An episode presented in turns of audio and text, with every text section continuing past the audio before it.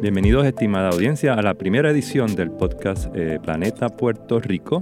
Hoy tenemos como invitado al doctor Rafael Méndez Tejeda, director del Centro de Investigaciones Multidisciplinarias de la Universidad de Puerto Rico, Carolina, y miembro del Comité de Expertos y Asesores de Cambio Climático. Bienvenido, profesor. Gracias por la invitación, buenos días. Bueno, usted ha sido un investigador junto con un, grupo también de científicas científicos puertorriqueños sobre el cambio climático eh, y forma parte del Comité de Expertos y Asesores de Cambio Climático. Y estamos en la, cerca del pico de la temporada de, huracanes, profesor. Eh, quisiéramos preguntarle de, ya desde el principio cómo se ha estado comportando esta temporada con lo que se esperaba y qué debemos esperar en lo que nos queda de la temporada. Bueno, en primer lugar, la temporada de huracanes esperaba una temporada promedio realmente, eh, activa pero no, no extrema. Eh, yo entiendo que todavía la probabilidad de que tengamos muchos huracanes en el mes de septiembre-octubre y espero incluso que la temporada se puede extender hasta el mes de noviembre como es. Y cuando digo extender hasta noviembre es extender activamente hasta noviembre debido a que las temperaturas oceánicas son muy altas. El agua es la sustancia que más tiempo tarda en calentarse, pero es también la sustancia que más tarda, más tiempo tarda en liberar el calor. Por lo tanto, esa liberación de calor va a ocurrir en algún momento del mes de finales de septiembre, octubre y como digo, noviembre. Eh, yo creo que la ciudadanía tiene que mantenerse eh, alerta, preparado y ojalá no pase ningún fenómeno con ello no estoy diciendo que vaya a pasar un fenómeno, pero nos preparamos para, como siempre digo, eh, cuando nos preparamos para un huracán no es para que ocurra, es para que no ocurra. Si no ocurre no pasa nada, mm. pero tenemos que estar preparados. Sí, y profesor, eh, podemos empezar ya a pensar de que la temporada se va a extender eh, de huracanes, en vez de pensar que el primero de noviembre es la fecha, debemos estar preparados para tener huracanes que ocurran más tarde en la temporada. Sí, con los episodios de calor que hemos tenido y con las temperaturas globales que tenemos rompiendo récord en la mayoría de los países, pues se puede esperar eso. Incluso en el cono sur, eh, que estamos ahora en invierno, han habido temperaturas extremadamente altas. Y todo esto se debe a la cantidad de emisión de gases contaminantes que tenemos en la atmósfera. De manera que mientras la atmósfera esté eh, acumulando calor, debido a que no se puede la Tierra enfriar como debería ser, eh, por la cantidad de contaminantes que tenemos, eh, podemos esperar que la temporada se extienda. Ahora mismo estamos grabando y el huracán Lee nos pasó por el norte, afortunadamente, en categoría 4 o 3. Pero sin embargo, la cantidad de todavía, la cantidad de tormentas o de huracanes eh, intensos no se ha materializado eh, según el, ¿no? el, el, conteo que se había hecho. Así que podemos esperar que haya una alta probabilidad de, de, estas tormentas más tarde en la temporada. Yo espero y creo que este, la temporada de este año se pudo haber desplazado. Estamos en pleno pico de la temporada de huracanes. Se supone que yo creo que el pico se va a extender un poco. Eh, y eso, por eso, por eso entiendo que podría ser a finales de, hasta finales de septiembre y como digo octubre. Eh, eh, el, algo importante que ha ocurrido en este año es que entre los estudios que hemos estado haciendo y mirando, hay algunos comportamientos un poco cambiados de los patrones de circulación oceánica.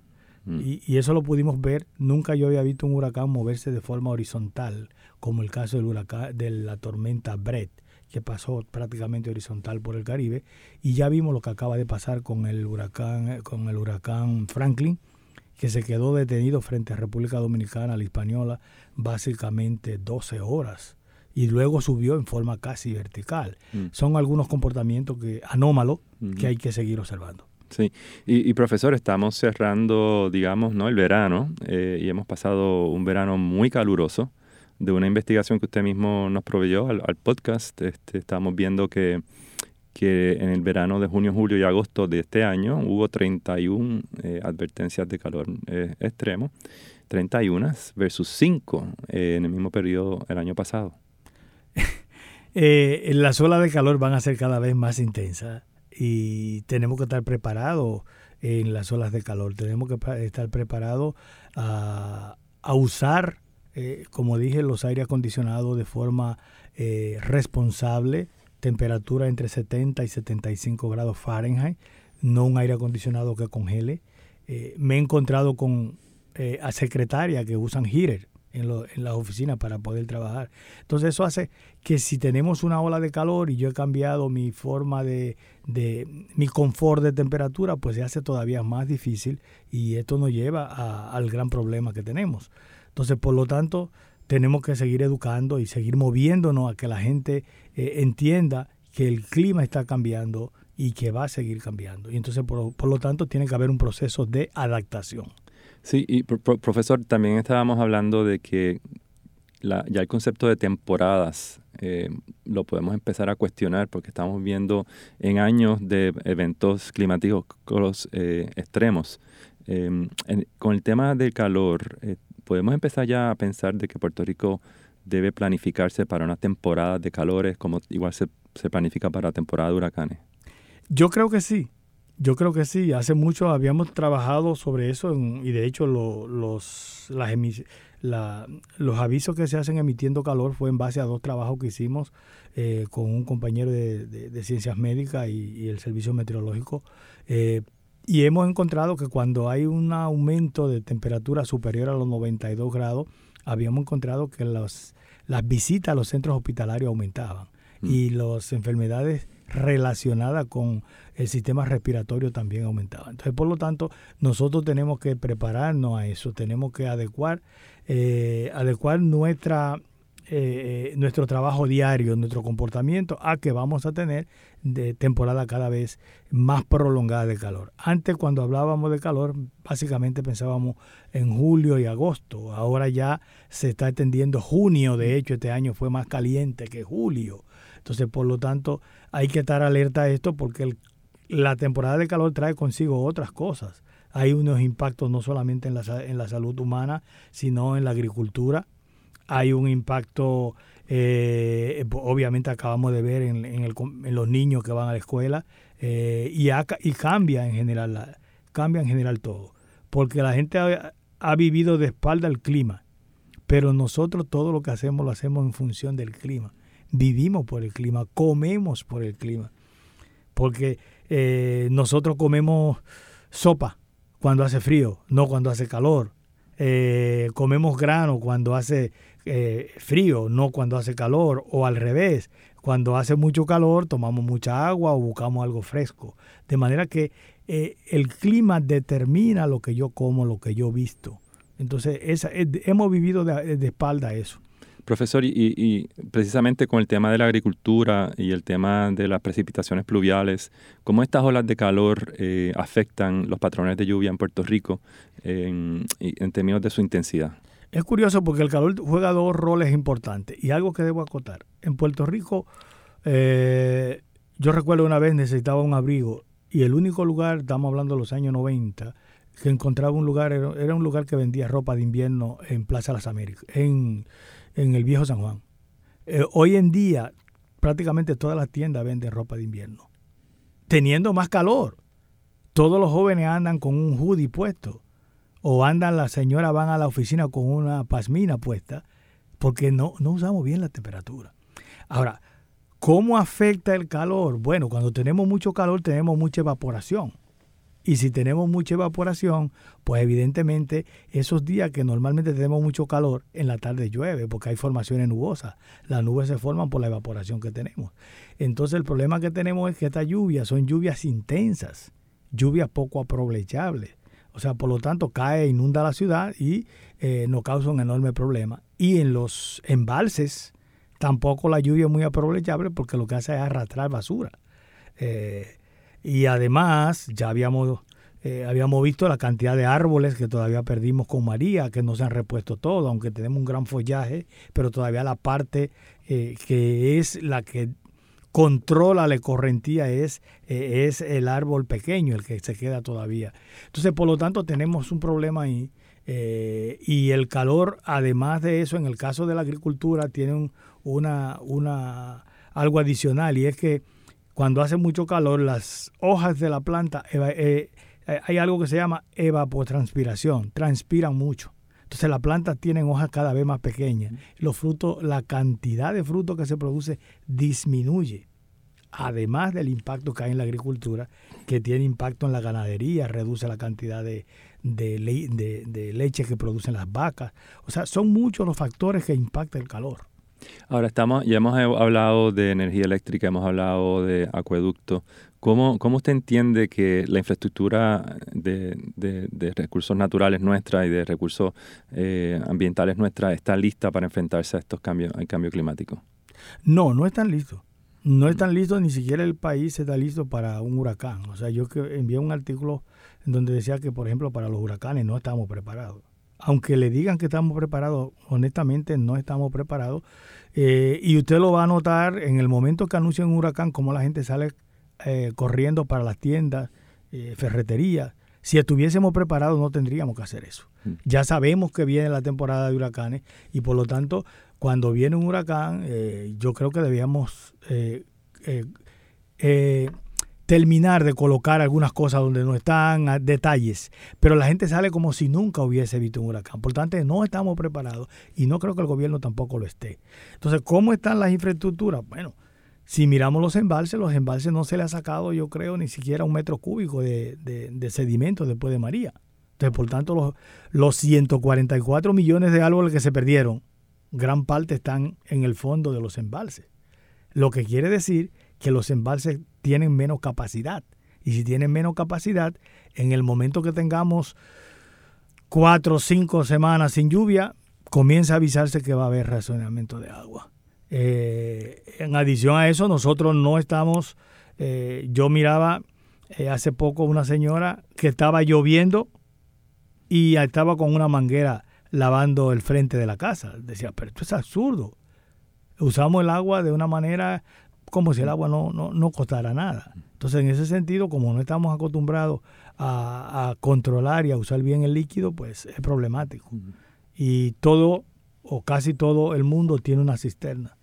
Por lo tanto, el racionar el agua, cuando uno raciona el agua, yo estuve en un comité de sequía, en el comité de sequía del 2015, cuando tú racionas el agua, pero la persona tiene una cisterna, la mayoría de las personas no se enteran de que hay sequía. Entonces, en ese sentido, es, es algo que tenemos que enfrentar con seriedad y por eso es que estamos trabajando en un plan de adaptación, mitigación al cambio climático que esperemos que en algún momento pues los distintos estamentos del Estado aprueben este plan.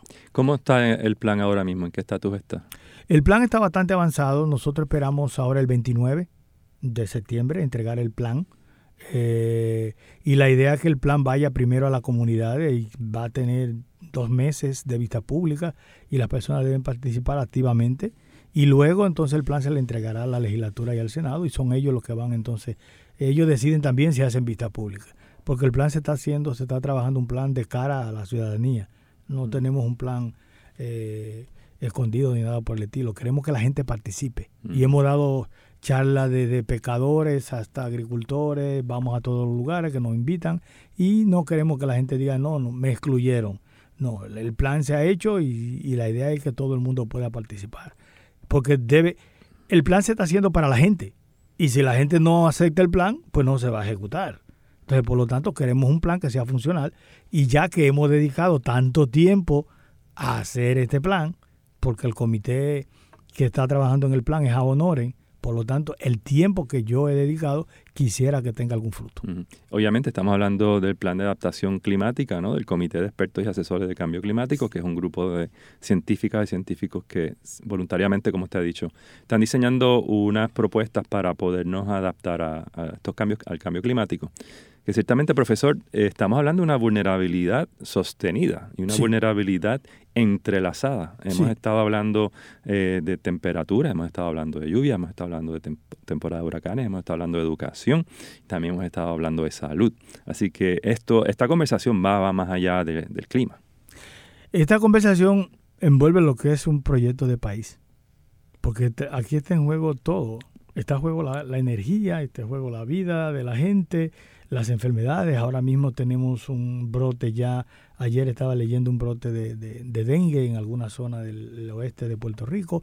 O sea, eh, eh, el asunto del clima, como decía ahorita, envuelve toda la vida. La gente no lo entiende muchas veces, pero sí, nos impacta todo. Eh, usted y yo estamos aquí discutiendo porque el, el, el, clima nos lo permitió.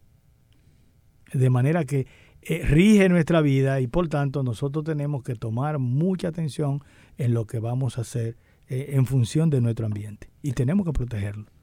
Una vez usted se encuentra con alguien en la calle y le pregunta, bueno, ¿qué podemos hacer nosotros los ciudadanos para adaptarnos a, este, a esta situación de, vulnerabilidad ¿no? Este, sostenida?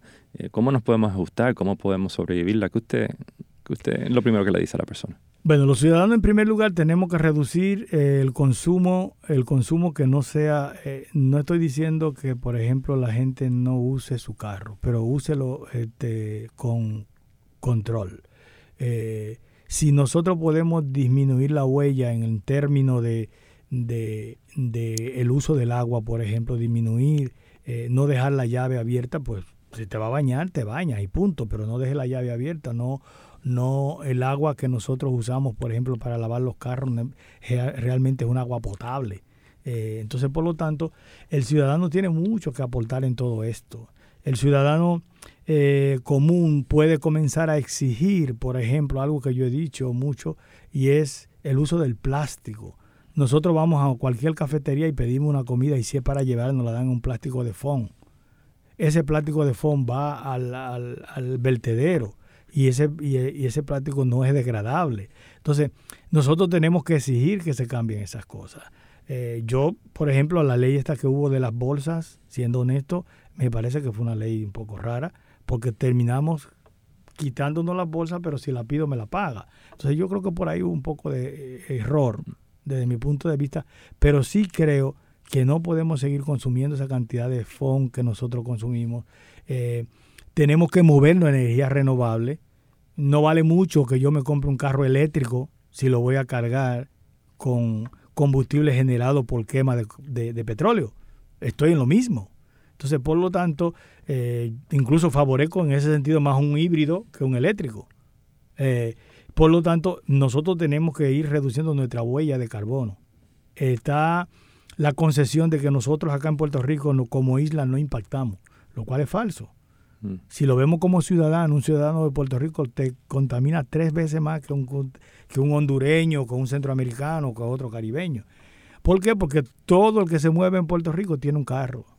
Todo vamos en carro. Entonces, al, depender tanto del transporte, pues tenemos ya ahí una de las primeras, eh, eh, de los primeros eh, incentivos de, de contaminación, ¿no? Entonces, por lo tanto, el ciudadano puede aportar mucho eliminando sobre todo los plásticos y todas esas cosas y conservando nuestros espacios. Es bien interesante lo que acaba de decir porque como isleños pensamos que nosotros no somos grandes contribuyentes ¿no? al cambio climático o, a la huella de carbono. Sin embargo, Puerto Rico sí es una sociedad sumamente consumista, consumerista. Eh, importamos, como sabemos, muchísimo. Descartamos muchísimo. Así que ciertamente no podemos eh, minimizar el impacto que cada uno de nosotros como ciudadanos podemos tener. Como ciudadanos. Como isla, no. Si me comparo con Estados Unidos o con China, no. Pero como individuos, sí. Y hay que tomar en consideración que nosotros eh, tenemos una cultura de votar aquí no reparamos nada. Un microondas se daña y lo tiramos. Un televisor se daña y lo tiramos. En muchos países un televisor se daña y lo arreglan, lo reparan. Eh, ahora, por ejemplo, en Europa se usa mucho eh, la ropa de segunda mano o algo por el estilo. Nosotros no tenemos tradición en eso. Entonces, si lo ponemos en contexto real por individuo, eh, sobrepasamos, a veces duplicamos las cifras de un ciudadano europeo. Profesor, muchísimas gracias por estar acá en nuestro podcast, en nuestro primer podcast de Planeta Puerto Rico. Pues gracias por invitarme y ojalá poder eh, haber podido llevar algo a la comunidad y al público. Cómo no. Hasta la próxima. Gracias.